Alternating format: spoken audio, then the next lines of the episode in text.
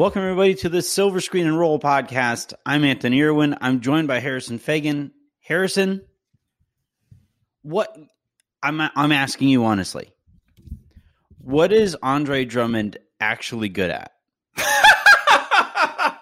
what is is this your new Brandon Ingram thing? Like Anthony, he just dominated. On, he just showed you what he's good at on Saturday.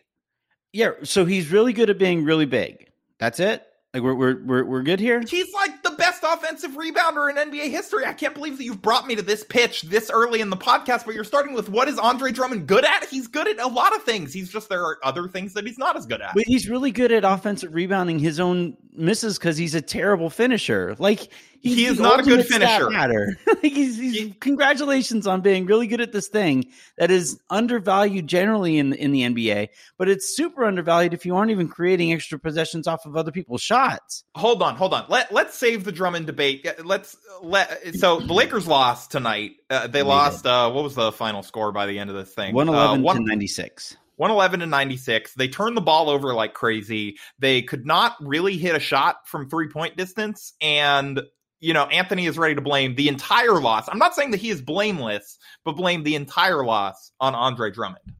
All right, let's let's look at how productive Andre Drummond was in this one. 25 minutes, three whole points, 10 boards, which is fine. Uh, four turnovers from a big is pretty pathetic. He does he uh, does have a turnover problem. I will grant you that. He he's which is he like is prone harmful. to turnovers sometimes.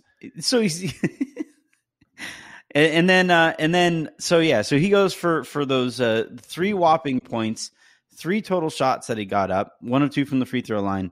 And then um, his uh, the, the the person coming off the bench to play that same position, Montrezl Harrell, played probably the worst game that he's ever played as a Laker, maybe even as a pro. Uh, I, de- I mean, he was a he was a fringe guy initially. He's probably played worse games than this as a pro, but definitely as a Laker. I um, well, this is the worst game he's ever played as a pro with expectations. Yeah, right. That's probably fair. So ah, zero well, the playoffs, but zero points, uh, two rebounds, one assist, uh, the one block shot, and uh, he was a minus twelve. Andre Drummond was a minus five. Kyle Kuzma coming out here to set uh, a career low with a minus twenty six in the game, but but yeah, I I just thought like this is where I get kind of annoyed.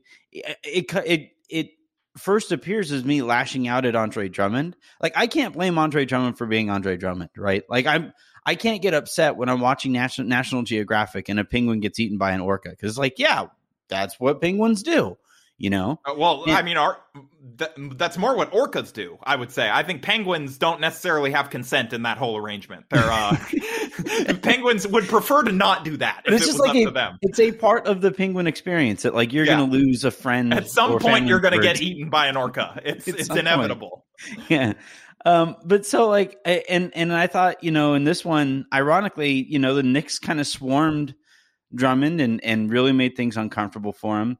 And you know, it it appears to me just like lashing out at Drummond specifically. But my problem is with Frank Vogel. Like I just think the way that he's handling this whole thing, where he brings in Gasol when the Lakers are down ten with like eight minutes to go in the game, doesn't even let him finish the game. By the way, like he goes. He, he he pulls him after five minutes, which he like saw he ask, saw the 8-0 run and he's like, I'm about to have to answer some tough questions. Uh, let me get Marc out of here real quick and they yeah they do go on that that uh, 8-0 run. Gasol uh, is a plus two. They they gave some of it back there at the end of his shift, um, but a five minute shift like that's hardly a professional shift. Like I just I just think like if you were to if you were to if Frank Vogel was going out of his way to piss off Marc Gasol as much as possible, how different would it look than what it's been so far? So I, I, don't. Frank Vogel is certainly not doing that. I also think that Obviously there are. Not. But I'm saying, like, are, how different would it look? Like, I would, I don't, I wouldn't hold it against Gasol at all if he, if after this, after you put me in there for five minutes in basically garbage time, and then pull me out again, like to to put Drummond in there one more time for an extra minute there, I would just like, if I were Gasol, I would just like, hey man, sit me down for like a week let me spend some time away from this team. I don't want to be here for this if I'm only getting kind of joke minutes at the end of the game. Okay, so I understand what you're saying, and I understand why people want why people that watch that Gasol game tonight would be like, he's good, he should play more. Maybe they shouldn't have benched him for Drummond. Like he was very good in the five minutes that he played. I'm not taking anything away from him. He did mm-hmm. not fix the defense. He did not allow them to come back. Like he just this Knicks team had it going tonight, and the Lakers didn't. And the Lakers, I think, got taught. They were turning the ball over so much, which some of that is Drummond, but he only had four of them, and that it was, you know, the Knicks were just getting easy possessions out on the break, and the Lakers were not able to set their defense. That's been something that's been a struggle for them during the stretch. Is when mm-hmm. they don't have it going offensively, their defense kind of drops off. And I don't think that Gasol was fixing that, even though it looked pretty good for five minutes. I also think that like you know, we do these daily shows, and I think sometimes we become prisoners of the moment or like prisoners of this most recent game that I just saw, and we use it as like a referendum oh, on yeah. players' entire season, and like you especially. And, but I had to get that in there. But yeah. look, Drummond was dominant against one of the teams that the Lakers uh, that is standing in the way of the Lakers' ultimate goal. Is this Knicks team a particularly good matchup for him on a night when the Lakers don't have LeBron and AD and Dennis is throwing lob passes to Kuz at like the top God, of the backboard so and like passes? It, it became yes. a joke. Tre- could, THT threw a lob to Trez that I'm not sure Trez Trez could have caught off a trampoline. Like it was, it was yeah. just like that's not Trez's fault. Like he just that's not who he is. I don't know who he who THT thought he was throwing the lob to. Maybe he thought Damian like the ghost of Damian Jones like crossed his sight line somewhere and he thought he was going to lob him there. He's always but, in all of our hearts. Yes, exactly. Nicola Bolter, so, Player of the Week, Damian Jones. and so Drummond, yes, this was not the Knicks are the fourth best defense in the NBA. They're really good at swarming the paint. They're really good at we saw this tonight all night. They forced Andre mm-hmm. Drummond to make decisions with the ball, and the decisions were not great. And is that something that maybe other teams could try against him? Yes, but maybe not as well as these Knicks have with Tom Thibodeau running their defense and the way that they've bought in on that end and how good they've been this year. I just think that like we need to slow down a little bit. It's still like his what, like his fourth game actually, like really his third because he mm-hmm. barely played in the first one with the team. He's still getting adjusted and building chemistry with his teammates. To me, this is not a Drummond needs to be benched or Gasol's clearly better or whatever. No, but to me, it's more. And I'm not saying that you're necessarily saying that as much as I kid, but I, I think to me, it's more of Gasol is probably too good to be getting DNP'd, and I would like to see them at least try and find a way to get him some minutes right now. I understand that they want to get Andre as many as possible because it's like the long term goal is you want to get him acclimated in the system, all of that stuff. I get it. But I think that, you know, they need to try they need to at least try this Trez Marc thing that Frank has teased and said that he's willing to try and I kind of am sensing he's not actually willing to try and just said it to like you know kind of say what he thought was the right thing but you yeah. know I know Trez hasn't played the four at all this year I'm just saying like you might as well see if it's a look that you could go to because you're so undermanned I think Gasol could help in certain ways right now we definitely could yeah right like they like I when AD they, gets back, I get it. Somebody's got to come out of the rotation yeah. at the big spot. But like, I feel like Gasol could get some minutes here. Yeah, I well, my my only thing with like right now is, and this is this is something that that I think Vogel is so far on the end of a spectrum that it gets kind of difficult to analyze, uh, like the typical coach, where he is super focused, hyper focused on long term goals above yes. everything because he knows we saw it all last year with Rondo yeah. and with like a variety of guys that he kept giving minutes to even when they weren't playing well. The the Lakers, he knows that the Lakers are going to get enough wins and first round matchups, second round matchups, all those things be damned, so long as they're winning enough to get there in the first place. Um, it, it's just it's just tough to you know to watch these games and then have the coach be telling you like no no no this game doesn't actually matter. Like winning this okay, game so you, doesn't actually matter. And I that's why like that, for, for me i'm i'm sitting here saying like as a as a fan as somebody who's watching these games as somebody who has been watching basketball for a really long time it's hard for me to watch any one game and say like yeah i, I guess these games just don't matter. And then if that's the case then why would i as a regular like why would any fan tune in for any regular season game that frank vogel is coaching in like, so like, I guess it just doesn't matter. All right, we'll we'll see you in the postseason. This is a problem that goes beyond Vogel, although he does kind of take it to the extreme at times. And this la- this older Lakers team does take it to the extreme at times. And look, like they're banged up right now. There's like all the every excuse in the book they have it, and I think that we have to note that too. Like they're without their two best players. We can't totally overreact to all of these games. And uh, again, I'm not saying that you're necessarily doing that, but like this entire regular season has been an abomination and like a shameless yeah. cash grab in a lot of mm-hmm. ways. And I, I think that that's a larger discussion that I would love to have with you at some point when we aren't doing the post game show. Maybe next week we can do Lakers explained why this regular season sucks so bad. Um, but uh, the thing that uh, before we wrap up this segment, 2021 Snyder Cut NBA season. yeah, for real. Like the 2000, the 2019 to 2021 season is really what we're dealing with here for the Lakers. Um, right. like but the thing that I want to ask you, at least in terms of this game and whatever, because it's really easy to know to watch that game and be like, Andre Drummond played like crap tonight. No one is disputing that. I still think that he can have long term utility for this team.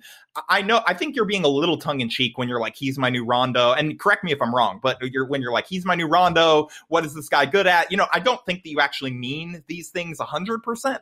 But I guess how much of a utility do you think that he has when LeBron and AD get back? Like, are you are you convinced that he's going to be more valuable? Because I am. I do think that having those guys will do a lot for him. I mean, he's going to get better because those guys are going to be like they make everybody. Like better. he's not going to be the one making these passing decisions. Like all of his weaknesses yeah. are going to be squeezed out because well, he's not going to be playing that type of role. Here's the thing. All right, so if you're going to play with LeBron, um, you either have to be good enough as a creator to demand, like to, to have to spend time on the ball, right? So like Schroeder is good enough as a creator, either for himself or for teammates, that he just kind of like has to have the ball in his hands on occasion. Or you have to be a really good finisher, right? In one way or the other.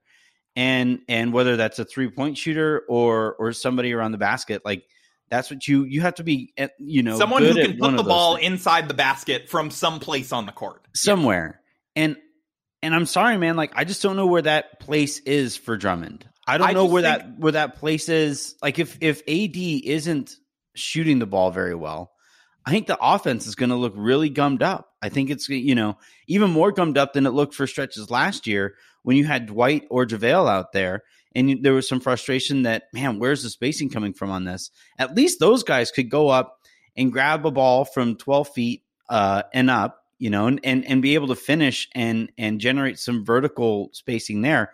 Drummond doesn't even do that. So like while it it is easy, I think, to get carried away, uh, I, I find myself just kind of wondering, like, where is he actually going to fit with this? I just, eh, you know, there, there might be some things that the offensive rebounding is certainly interesting when you're giving extra possessions to LeBron. That's great. But if you're only offensive rebounding your misses, your missed layups that you're getting not, off of, he's not only rebounding his offensive. It's a very misses. high. It's a very high percentage of of the the number of offensive rebounds that he gets that are just his misses is actually pretty high.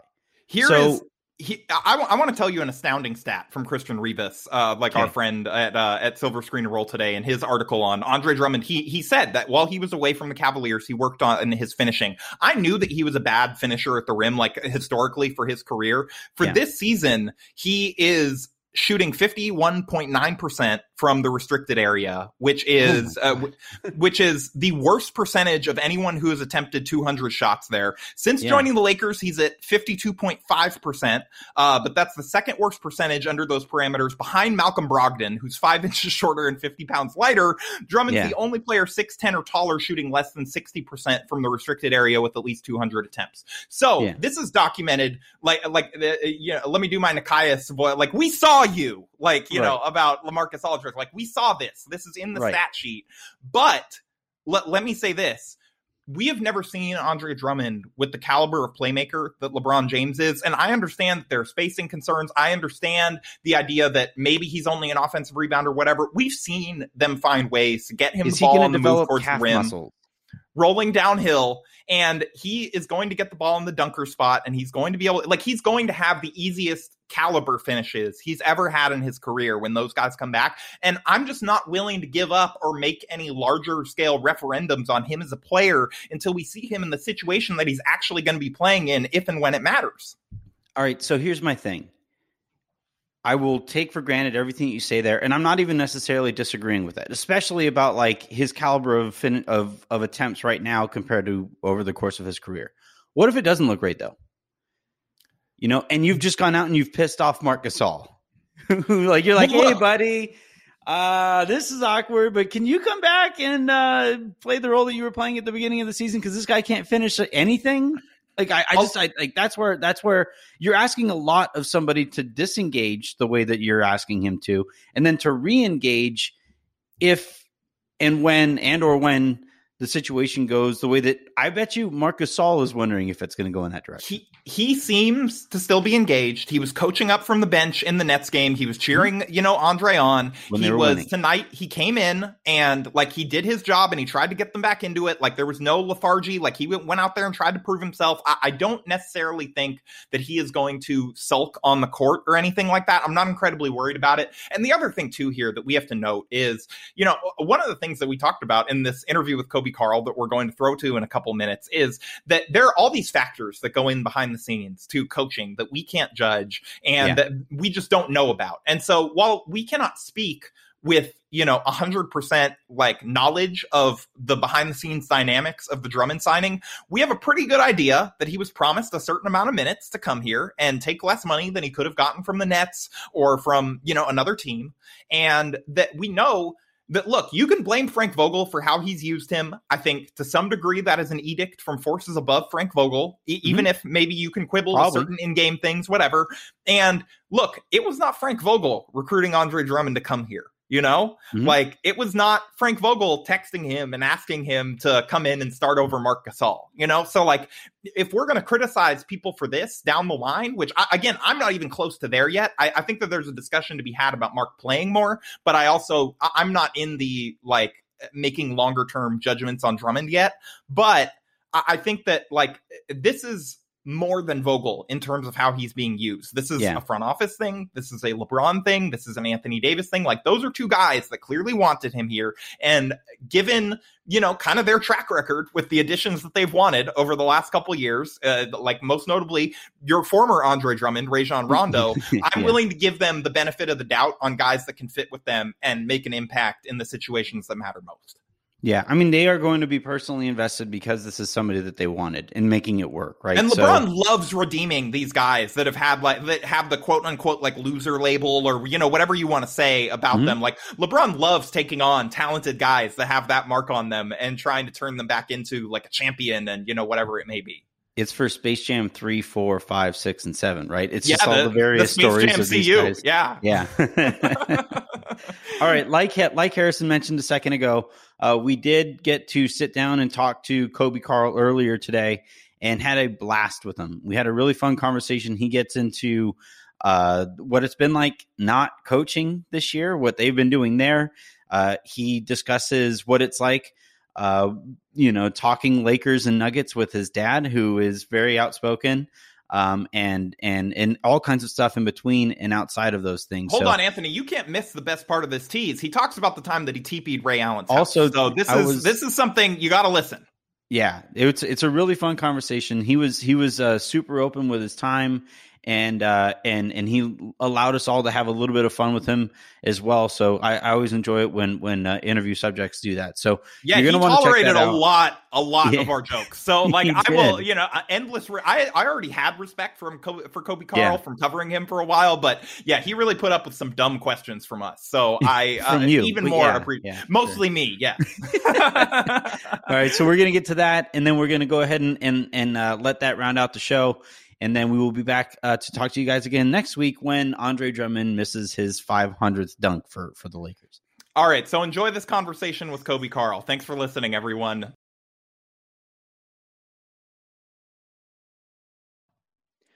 All right, we are joined now by head coach of the South Bay Lakers, host of the Curious Leader podcast with Coby Karl. Coby Karl is here I'm just kind of curious. I kind of wanted to start here. You're new into this podcasting thing. Is this a good time for me to announce that I'm going to start uh, going after coaching jobs? Like, is that you know, if you're coming after our territory, you're you, encroaching I, on our turf, is what you're doing. So we had our corner all to ourselves, and you just decided, you know what, I need another job. Yeah, you know, um, it's flattering to hear you feel uh, threatened. Uh, to be honest. no, we, we're we. It was um, you know, the thing. Times have changed, right, over this last year, and with the pandemic and us not having a season, uh, you know, for our last season getting cut short and then not partaking in the bubble this this year, we've just had a lot of time, and um, it's been a. I you know, I love learning and getting to know people and uh, that's why I coach because I, I, can establish those relationships with guys. But without that, it's been an opportunity to kind of get to know the other side of it with the media, the business side, and then taking some of these conversations that that I've been having for years with my father and and other people within basketball and in sports and leadership and sharing it with others. Well, no, look, it's great if you want, like, if you want to bring on Phil Jackson, you yeah. want to bring on Jeanie Buss, like, that's fine. We weren't going to do that. We'll let you have those. But if you start doing like post game shows or something like that, and you're like encroaching, or you're you're talking about which you know which buyout guys should the Lakers sign, like, then we're going to have to come after you with like a cease and desist or something like that. Yeah. Like, you got to stay in your lane. Okay, that's what we're saying. Yeah, you and uh, I'm I'm fine in my own lane, as you, as you know from from years of covering the South Bay Lakers that I've been able to be there. Um, you know, the, the post game stuff isn't isn't necessarily what gets my blood going. So you can have it. you don't say. I could I could never tell. You don't say. yeah. No, it's uh it's it's I, I, appreciate what you guys do. But uh, I'm definitely more into the, the long form conversations about uh, you know ways to connect with guys and ways to lead groups. I was I was going to ask like is that where the name of the podcast came from? Just this you know, as a coach, you're always kind of looking for advantages and different ways to connect with different people and and even in the G League it's fascinating. The thing that's always kind of struck me as interesting in G League uh, watching the G League is that obviously you have the unifying goal of yeah we're all trying to win but then there's also a whole bunch of people who are trying to take that next step in their career so is this you know just the uh, the ability to broadcast those conversations is kind of fun but is this just a the next step in your learning more as as a coach and as a person? Well it's something i've been doing forever. You know my dad really encouraged me to reach out to people that that i appreciated or liked or influenced me and kind of pick their brain on what they do why they do and what they do what they do. A lot of do's there but um so it was it you know it started when when it was a lockout season i couldn't be in the denver nuggets facility when i was playing at boise state or even during my professional career. So i was in boise and chris petersen was, was a prominent uh, college football coach here for years and he's he's done a great job and i just asked, reached out to him and asked him if we could sit down for an hour and that's kind of where it started was he invited me into his office and you know he's a he's a next level type of leader. So he he sat down with his pen and a pad, and he was asking me questions. Um, so that's kind of where it all started, and I really got a lot from that conversation. I I really enjoy getting to know you know why people do what they do and kind of the uh, the background and and the plan behind all these different things that I've been as a player I've I've felt uh, you know having different leaders or coaches uh, and seeing how different coaches do things but it's it's always more interesting for me to to understand the you know the preparation and the planning behind it as well. Yeah the the preparation and and all of that for podcasting i wouldn't be able to tell you much about because i i just i've never prepared. But you know what? It's it's good to it's a good approach generally speaking. Um in it, uh, can we go back to the the dynamic of coaching for wins in a league that is you know is it's it's a it's a step that players have to take or a lot of players have to take before they reach the NBA. How do you kind of balance that act? Is, is it just something that you don't even address? Is is it just kind of an elephant in the room kind of a thing? How, how does that work? Yeah, it's uh it's a little bit of everything. You know, I, I'm I'm learning every every year that I coach more and more, and then as I get older, obviously, and being being the father of two kids and so I, I learned from a bunch of different areas uh, on how to do things or what fits for me or for us as a staff and an organization and a team. Um, I think the cool thing with the Lakers is that, as you guys know, it's always about winning. So you know, Joey Buss has been very clear from day one, and Jeanie Buss, we just had her on our podcast.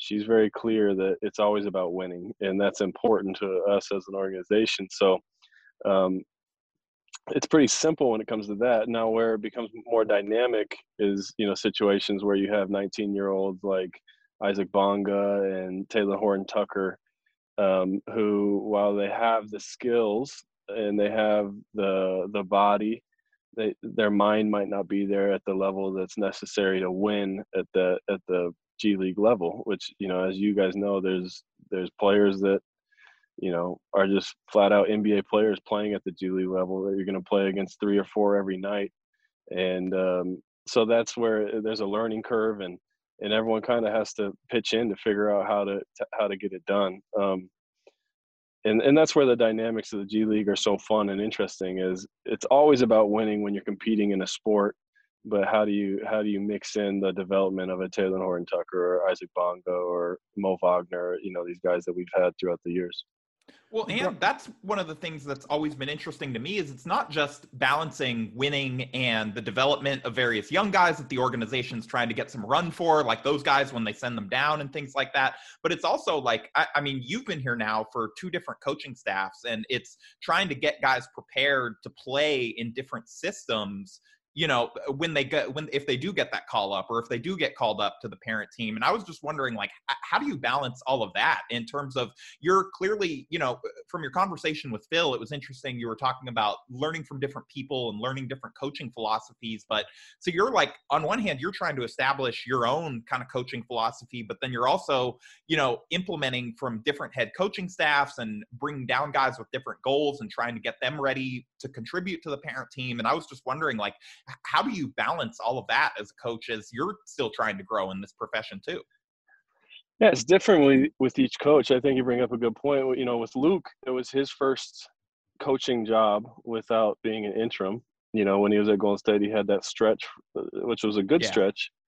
Um, so he he was he brought me in and, and said, listen, like I'm trying to figure this out. I know you're trying to figure it out too. So do whatever you feels best where obviously we know Frank is in a completely different situation where he's already had an immense amount of success and uh, multiple different head coaching stops. So he he he told me, and, and the organization's in a different place now. Once we once LeBron hit the hit the floor, um, he told me he wanted to you know do exactly as that they're doing with the Lakers. And there's always going to be difficulty within that, but I think uh, the organization and Frank and the coaching staff has been very understanding and and you have to be is that you know what you're doing with LeBron and AD we can't necessarily do because you know our three man isn't LeBron you know and our yeah I was gonna say that's probably tough. It's like uh, yeah so we don't have LeBron so yeah so you, you know and LeBron's a unique case study right? He's he's probably one of the most unique players superstars ever. He's one of the few guys in in this team sport that's been able to take a whole organization or a team and just run everything through him. And and I, you know, and I, we, we've seen it with when those two went down, how difficult it is for the others to adapt. Now they're doing a really good job of it as a unit, but it takes time because it's a unique style of play. So, so yeah, there's difficulties. There's difficulties with any job, right? And and that's the that's what makes it fun. Is uh, for us as a you know, as a longtime basketball person, coach, and player, um, it's always basketball. So at the end of the day, it's the same basketball that you guys go play when you guys go play noon ball or, you know, when you picked up a ball when you were in elementary school or junior high. So it's always the same game. And and those principles, you know, are everlasting in terms of we're trying to win. We're going to try to compete. We're going to try to be our best. We're going to try to be a good teammate. You know, these things are pretty simple when you really get down to it. It's uh, you know with with our society now i think it becomes more difficult because of social media uh, the um, you know the attention garnered by highlight plays and, and, then also the talent level and athleticism of these players is i think it's different than we've ever seen in the last you know forever. I was actually kind of curious you're in a pretty unique spot in that you have daily access to the kind of talent that you're seeing go through the G League now. There are some discussions across the NBA about potential expansion and stuff like that. And you're in you're uniquely poised to be able to answer this. Do you think there's enough talent, whether it's in the NBA itself, and then also with the with the G League being able to reinforce some of that talent as well? Do you think the league could actually handle expansion? Because it it seems like it's the most talented it's ever been. Yeah, well, I think there's there's a lot of things that come to mind when you ask that question or bring it bring it to our attention. Is I think there's plenty of talent in the youth that we see coming into to the game. I think you saw with the Ignite team with you know Jalen Green and Kuminga, um, you know even Daishen Nix. Like uh, you can see it with the one and done guys. Where I think uh, it becomes more of an issue is is it's not necessarily talent what what wins, you know. And we mm-hmm. saw that LeBron's first year, you you had a, a extraordinarily talented team with Lonzo, Bi, and Kuz, and but they're young guys, you know, where where talent gets you in trouble in terms of a product of on a basketball court is you, you need other guys. You know, we talked to Jared Dudley today on on the, on our podcast, and he's a prime example. He's not uh, he's not super talented.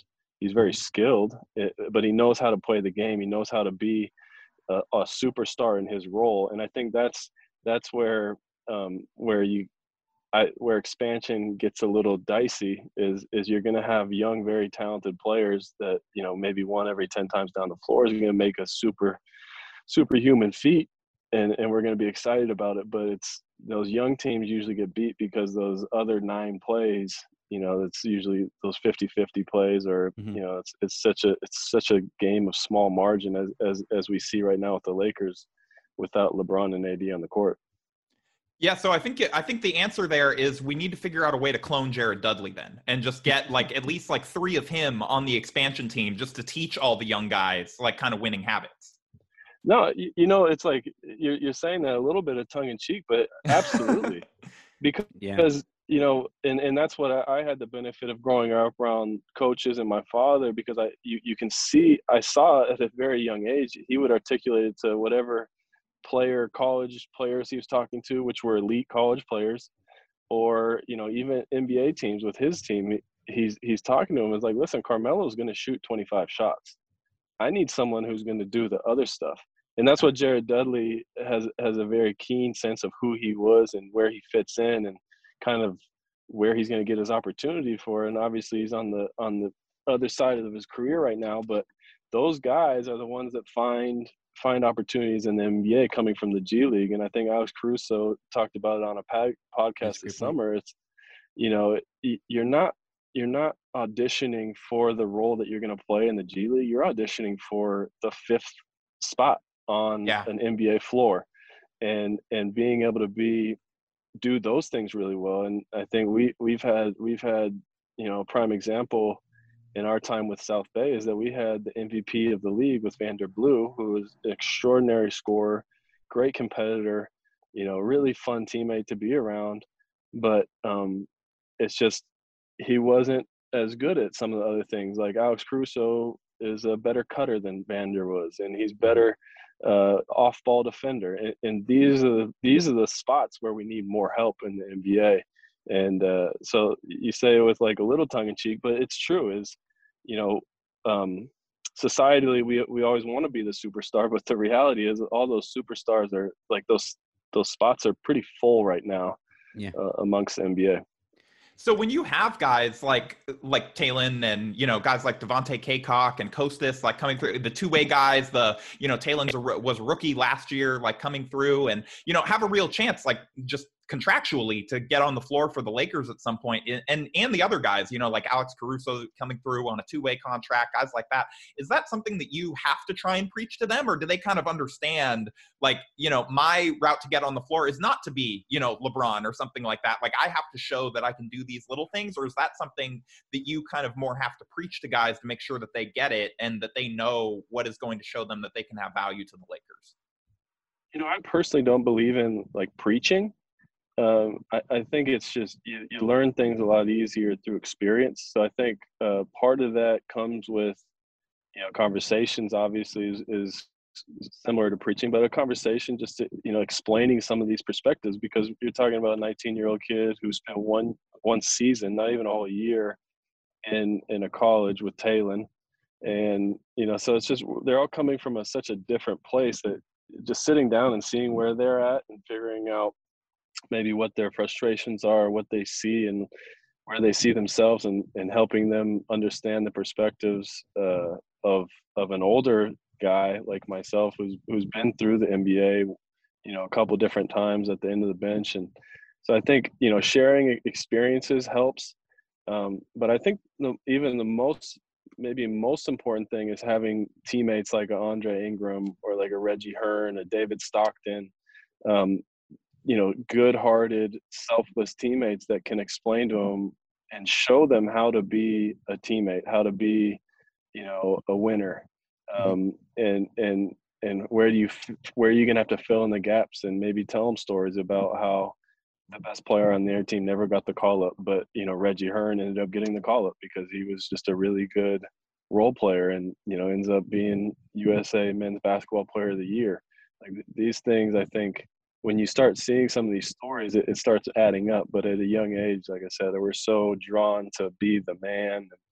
Um, we've had a lot of, you know, those guys have had a lot of attention on them such at such a young age because of their talents and skills. So I think just the maturation of of of a pro is gonna it's gonna happen throughout that process. But those your teammates helps, you know, sharing a couple stories, and then um, the ups and downs and failures and successes of a of a pro season mm-hmm. also really help these young guys through it because you just learn through the game so much yeah. easier.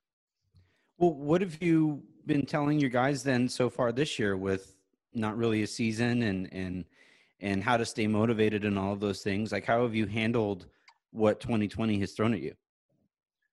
Well, I mean, my guys right now are our coaching staff who who the Lakers have have maintained our employment, and we're still, you know, we're doing prep for the upcoming draft for our Exhibit Ten guys and possible two ways in the future. So that's my team. In terms of, you know, our our G League players, they're they're on their own, unfortunately, because um, the way the G League works is is you, you sign up for basically that's five six months stretch, and then you you, you can go do whatever you want to do. Um, you know, we had a couple guys with Gary Payton going to Toronto to play in the bubble, and then David Stockton, we traded his rights to Memphis so he could go play in the bubble. So there's a couple different guys, but you know, a lot of these guys just have had to figure it out, like we all have during during this change. Um, so it's uh, it's just a unique time. I don't think there's any. I don't have any special sauce or story for it. no, that's that's really good to hear that the Lakers have kept you and all of your staff on because I'm not sure that like every team necessarily has done that, you know, throughout this pandemic or kept, you know, all of their staff and whatever. Like that's that's good that they, you know, found stuff for you guys to do and, you know, I mean, how are you liking scouting? it's always been part of what we've done in the G League. It's it's definitely not my favorite part. I like the connection, you know, seeing a guy face to face and being able to give him some tricks and, and tips on, on on the game of basketball and the, and the competition of it. Um, but it, it's it's fun to you know practice anything and get better. I, I enjoy that process for sure. And and I've picked the picked the brains of you know guys like Jesse Buss and um, you know a couple different scouts I know throughout the NBA just so I could learn uh, how to do it better. You know, we uh, we're all prisoners of our own perception and in our own past. So I've definitely learned something there. Is like I was always drawn to more competitive, combative players because I, I like that physical toughness that that that you see in in like a Jordan Caroline or like a David Nwaba, like these guys who can really compete um, but uh, you know, as as we've seen with any championship team, you also need the others. You need the other guys too, where you know where KCP is an extraordinary athlete, can really guard different perimeter positions and then knock down just knock down an open three. Like those things everything matters and and that's one thing I've, I've grown to appreciate more and more with my time away from it is is you start to see these things a lot more clearly that um you know just because it's not you know a more physical player there's still skills within those players and and things that are necessary for for a team to be successful Speaking of the face to face interaction part of it, one of the things about your conversation with Phil that I thought was really interesting was, you know, I think so much of the time, are those of us on the outside, like Anthony and myself, like our analysis of coaching is like, okay, what were the rotations tonight? What's the defensive system? How hard are guys playing? Like, we don't necessarily, because like we're not inside like the locker room when they're prepping for games and you guys are doing pregame or shoot around or whatever. And so all we can do is look at it from the outside. But one of the things that stood out to me from that conversation was, you know, Phil was talking about how he always wanted to be in the room when the Lakers cut guys and wanted to be able to like kind of just eh, go through that with them and talk them through it and give them advice and things like that. And you talked about being the same way. I, I talked to a couple of your players who I'm not going to name, but like about, you know, like, do you have any Coby stories for me? Because we're having him on the podcast. And one of the things that, you know, a couple of them pointed out was last year, um, pre pandemic. So like the, the last Christmas, like before the season shut down, all that, you actually had, you know, the whole team over to your house for drinks and food and stuff like that. And I was just wondering, like, where did you, like, when did you realize that eh, kind of being a connector and that that stuff outside of just like talking about basketball and really trying to bring guys in was going to be an important part of your like kind of coaching philosophy? Well, That's been, um, you know, it started with my dad. So, you know, basketball was his life, is his life. You know, that's who he is. And I think with him, where where that started was with Dean Smith. So he went to the University of North Carolina, and my dad would go back. We I went to a couple games in UNC with my dad, uh, I went to Vince Carter's, I think it was his junior. I don't know if he got to his junior year, maybe his sophomore year, Carolina Duke game. And so I got to spend some time around Coach Smith, and and I got to spend some time around the UNC program where where I met their secretaries, and like these ladies had been there for 30 years, and they're like they're an integral part of the organization now like honorary assistant coaches. Yeah absolutely and and this appreciation for everyone matters. Um, that's kind of where it all started for me and and uh, there's this lady that was a, at university of north carolina her name was mama d and she was basically where all the basketball program would tailgate with with um, for football games Mm-hmm. And she was the honorary mom of the team. And she was like a second mother to my father. And this community of family and and how important that was these off the court experiences to build trust to build empathy to build compassion for others uh, to build connection um, that's really where it started and then growing up around the team i was a ball boy um, my dad's teams i was a ball boy and, and i felt like i was on the team you know you know and, and i could see when i was acting like an idiot as a, as a whatever 12 year old or whatnot i could see how that would take attention away from the task at hand. And and you know my dad was very keen at, at, at making sure to point those things out to me because he was so serious with with what he was doing. But um, i tell those stories just because that's that's kind of where it stems from. And and I know um, the power of being connected with a player and getting to know a person off the court and, and seeing them in a different light where, you know, we get to see, we're playing a board game and Jordan Caroline is answering every question imaginable.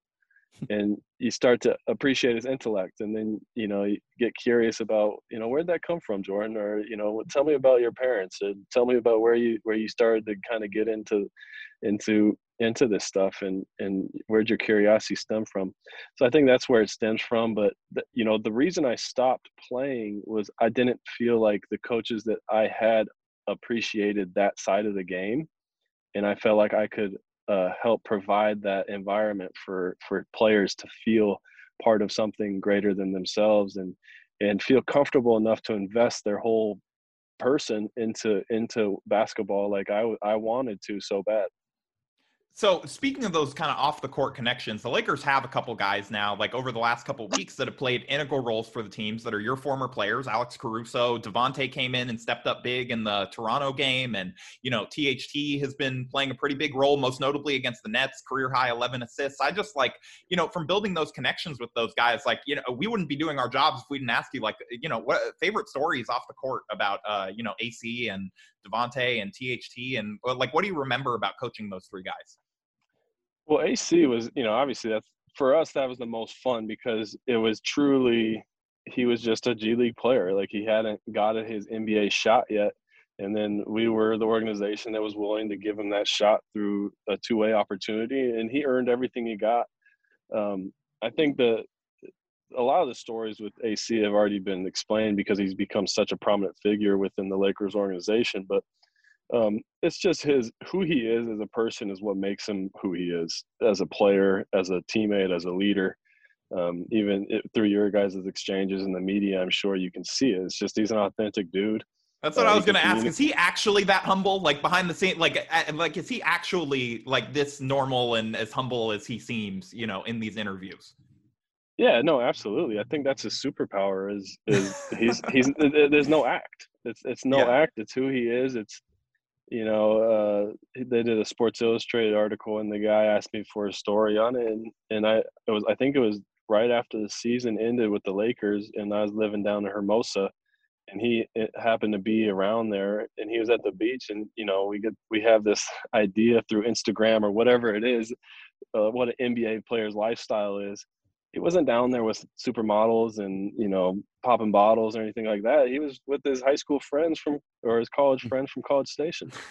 you know, it's uh, two or three of his guys that he's known for his whole life, and that's who AC is. And uh, but he also has that unique ability to connect with anyone. It doesn't matter if it's um, Devontae Cacok, which they, they share a similar role through that t- two way process, or LeBron James. You know, he he has a willingness to to speak his mind and be authentic to to what he believes in.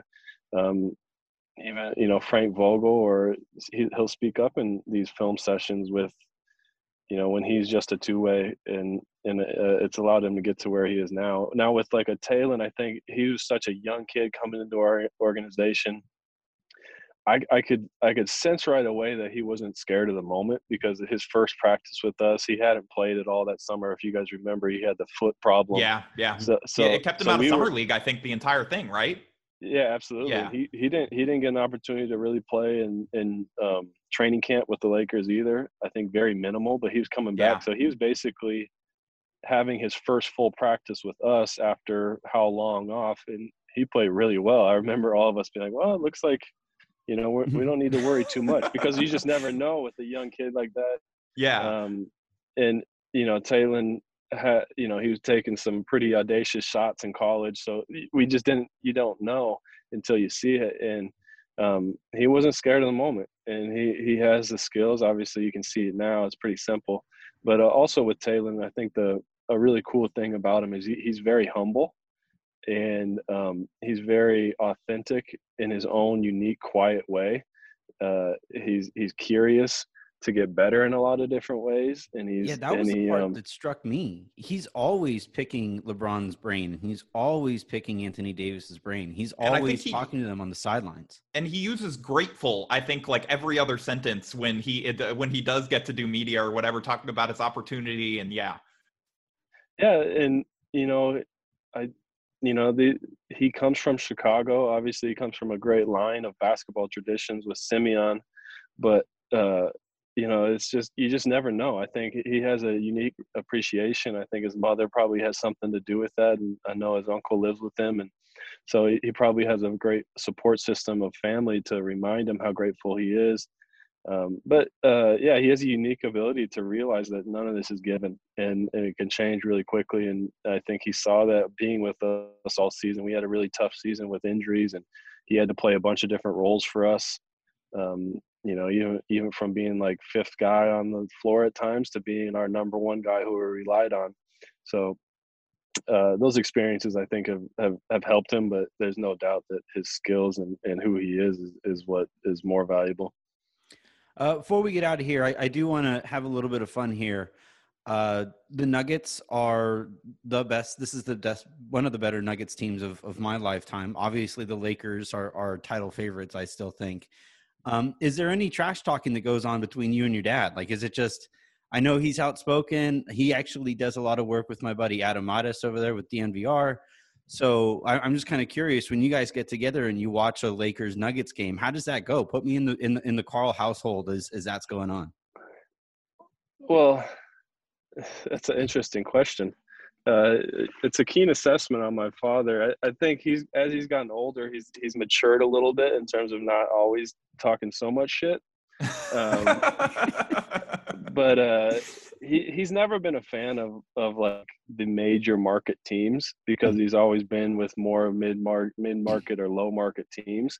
So he's always had a chip on his shoulder towards teams like the Lakers. So that's always been fun just to you know be with the organization for so long and, and bring him around. He, he's always he's you know always really uncomfortable being in the Lakers facility.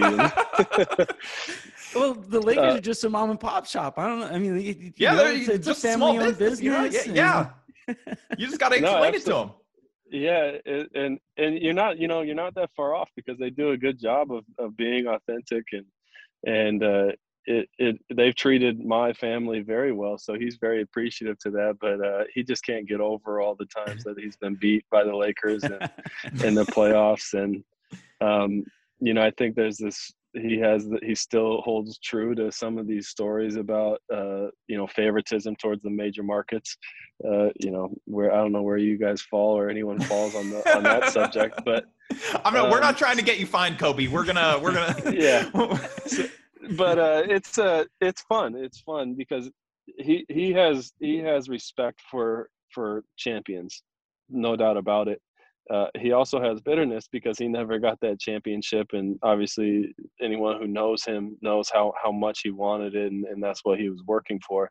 But uh, he he has a ton of respect for champions, so um, I think he's hopeful because he lives in Denver that the that the Nuggets can make that leap. But um, and I you know, I think he follows it closely, but uh, you know, being the defending champions right now, you know, no one can dispute that that title, and um, so he's he's uh, while he likes to banter and he'll always have his opinion on why things are different than than than you view them or I view them. Uh, he uh, he he always appreciates the the fact that a champion is a champion and they had to they had to win the games and, and, and get it done. So, two more things before we get you out of here, and we really appreciate the time. Uh, the first one is Anthony and I have a running bit. I don't know if you remember this, but when you first got hired as the South Bay Lakers head coach, we yeah. were co hosting Locked On Lakers at the time. Anthony's still there. I'm not doing that podcast anymore, but like we did an interview with you. You were our first big guest, and uh, the interview did not record. It, my laptop ate it. It just did not work. We had to do the worst podcast of all time, which was us just recapping us. a conversation that people could not hear because we felt like we still needed to try and use it, but we could not. Re- and I was just wondering, number one, do you remember that interview? I guess is uh, one, one of the last things before we get you out of here. No, I don't. I don't yeah. remember that. And, and I'm, a, you know, it's funny. I don't. Back then, I I don't know how many podcasts I'd done. So it's uh Mm-hmm. I, so, I, I so like you're just saying we were not memorable. So this is now this is that's why it didn't record. Your own this computer a, didn't think we were memorable. What I guess yeah, I guess not. My computer just decided to just delete the file and not use it. So we're hoping it would be hilarious if this interview just did not record. I swear it says recording up there. You could see yep. it, but we'll see if it actually ended up uh, doing it. But so one of the th- it's a good thing you don't remember that interview because one of the things that I asked you about, I'm going to ask you about it again and see if you remember this. But there was an ESPN story done a number of years ago ago about you and your dad. And there was an anecdote in there that when I was searching for stuff for that podcast way back, I've saved it since because I think it's hilarious about um, you and your friend, I guess. So I'm just going to read from the story. One night, Bucks guard Ray Allen teased Coby's friend Nick Moore for wearing loose fitting plaid pants, prompting Nick to say later, We should TP Ray Allen's house. Boom. George slapped down a $100 bill without a word, and off went Coby, Nick, and their pals to buy the Charmin. I guess Ray wasn't D'ing up, Nick says, or George thought it was funny. The next day, Allen saw Coby and Nick and asked them to find the culprit. Oh, we will, they said. Did you ever find the people that uh, TP'd Ray Allen's house? And now that you're a member of the Lakers, how satisfying is it to be able to tell that story that you once uh, that you once got him before 2008?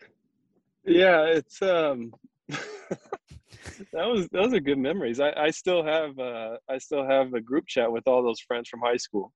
So I think I think the all the culprits are within that group chat. Um, and it's funny nick moore is still a close friend of mine and now he's a doctor in in detroit in the detroit area working with professional teams so uh so he could yeah, tell he I mean, could tell his patients there. He's like, yeah, you know, like don't don't mess with me. I I I TP'd Ray Allen's house. I'll hit yours too. Like Yeah, there's so many things too, and then like the fact that my dad would would finance the situation is even better, and the fact that Ray probably knew 100% that it was us who did it. Uh, but that was a fun night. Uh, I have remember. you ever his- have you ever tried that with one of your players when they aren't D'ing up, just paying one of your children to go TP their house or something like that? Like I could see myself in the future doing it. For I'm just sure. saying it's worth a shot. Like if Yeah. you if you there's a guy that just won't D up, you know, like apparently Ray wasn't at the time, according to you know your friend. Like I'm just saying it might work. Like if somebody's not making their rotations on defense, you just got to give your kid a hundred bucks. That probably buys a lot of toilet paper. You can go uh you can go hit his house. Yeah, my kids are four and six, so like I said, I got to give them some time to get their throwing arms up to par. um, but uh, no, that's fun. I mean, to, to be honest, uh, you talked about the off the court stuff. I think that's one of them too, right? It's it's a fun story that we can talk about. Obviously, as a high school kid, we we really enjoyed that opportunity to do that. Um, Anything to help But- dad, you know. It's just you were just being Yeah, you were just helping the team, you know. Like you were Yeah. you were sending a message. Like he's like, hey, that's a nice house you got there. where it'd be a shame if I sent my son to go TP it. Like absolutely, that was a fun night. I remember his uh, his dogs ended up barking us off the property, so I think we got we got caught by I'm not sure what type of dogs he had, but uh, that was a fun night. I mean, it's good. It's a good sign that you got out of there before finding out what type of dogs he had. Like that means that it went Yeah. okay, you know. Absolutely. um, but anyway, we've taken up enough of your time. I really appreciate you coming on. And uh, yeah, I mean, is there anything like other than just tell people where they can find your podcast and you know what uh, up you you kind of teased Jared Dudley. You have Jeanie Buss. You had Phil Jackson. Like Yeah, we give us a uh, we've had yeah we've had uh, we've uh, we record with my father, so he'll be on eventually. Uh, it's just the the Curious Leader podcast with uh, with myself and um, co-host Brett Goldberg. But uh, any anywhere you get your podcasts, you know, Apple, Spotify, and then uh, you know I'm on Instagram and uh, Twitter as well, so you can find me there. And uh, would love for you know Lakers fans or anyone to connect with us and let us know who you want next for our podcast or how you're liking it. Uh, as you guys know, sometimes these podcasts just go out and into thin air, and you're not even sure anyone ever heard them. Well, you, know, people heard the Phil Jackson one from a couple of the headlines that came out of that one. So you, you got some listeners there. That was solid. Yeah, no, it's uh, when you when you get a guy like that, it's you're gonna get some attention. So it was No, fun look, to share you- share some of his wisdom. Since you're since you're getting into our space, like if you need tips on like clickbait questions from Anthony and I to like try and get people Yeah, to say things that. that then like the New York Post can aggregate or whatever, then like just let us know. You know, we're happy to come on and talk about our leadership in that respect. Yeah, no, that's not uh, that's not that's not what we're, we were shooting for. Uh, but uh, no, it's funny because if me- you with the listen to the whole market, like- conversation, that was not uh, that was not like there's no context to it. They just grabbed the one clip of him talking about it. But yeah, it was uh, you got your first They- experience with that. yeah, they did what New York media does. I mean, he talked about it, and and they they were true to their word, their style. All right. Well, thank right, you well- very much, Coby, for for for hopping on with us, and and uh, I appreciate uh, us finally being able to have this conversation and record it. So, shouts to Harris. Yeah, we are just praying that it records this time, this that my computer saves it. It's a new computer, but we'll see how it goes. I mean, if it turns into a running bit, it, it wouldn't be the worst one. I'll Uh, do it again. The rest of your day. Uh, best of luck with the show, and and then uh, with getting back to work. Hopefully next season as well. Um, we're wishing for for nothing but the best for you, and uh, we'll talk to you soon. Yeah, and Thank now you, that you've been on the Appreciate podcast, if the Lakers get a good player in the draft next year, and you said that you were scout, we're just going to say that that was all you. It doesn't Yeah. matter if it was No, you. no, we're just no, going to no, credit no. exclusively. No, no, no. We're your guys now. Like we're going to bat for you. We are Coby Karl. We are a Coby Karl stand podcast now. So I'm a I'm a team guy, so we, we do our part, and we we we we He's provide. our winking while he's but- saying this. Like you guys can't but- see. It. He's winking. He's telling you. yeah, he's winking the whole time. He's like, yeah, it's a it's a team effort. Like No, you, you we know who who pulls the sh- or pulls the trigger. You know, Rob and Kurt and uh, Jesse has deserves a- and his crew deserves a ton of credit for what they've done with with the guys that we've we've had in our system. Yep, absolutely. All All right, right. Well, thanks, ha- Coby. have, have Really a great one, appreciate man. it. We'll talk to you soon. All right, guys, appreciate it.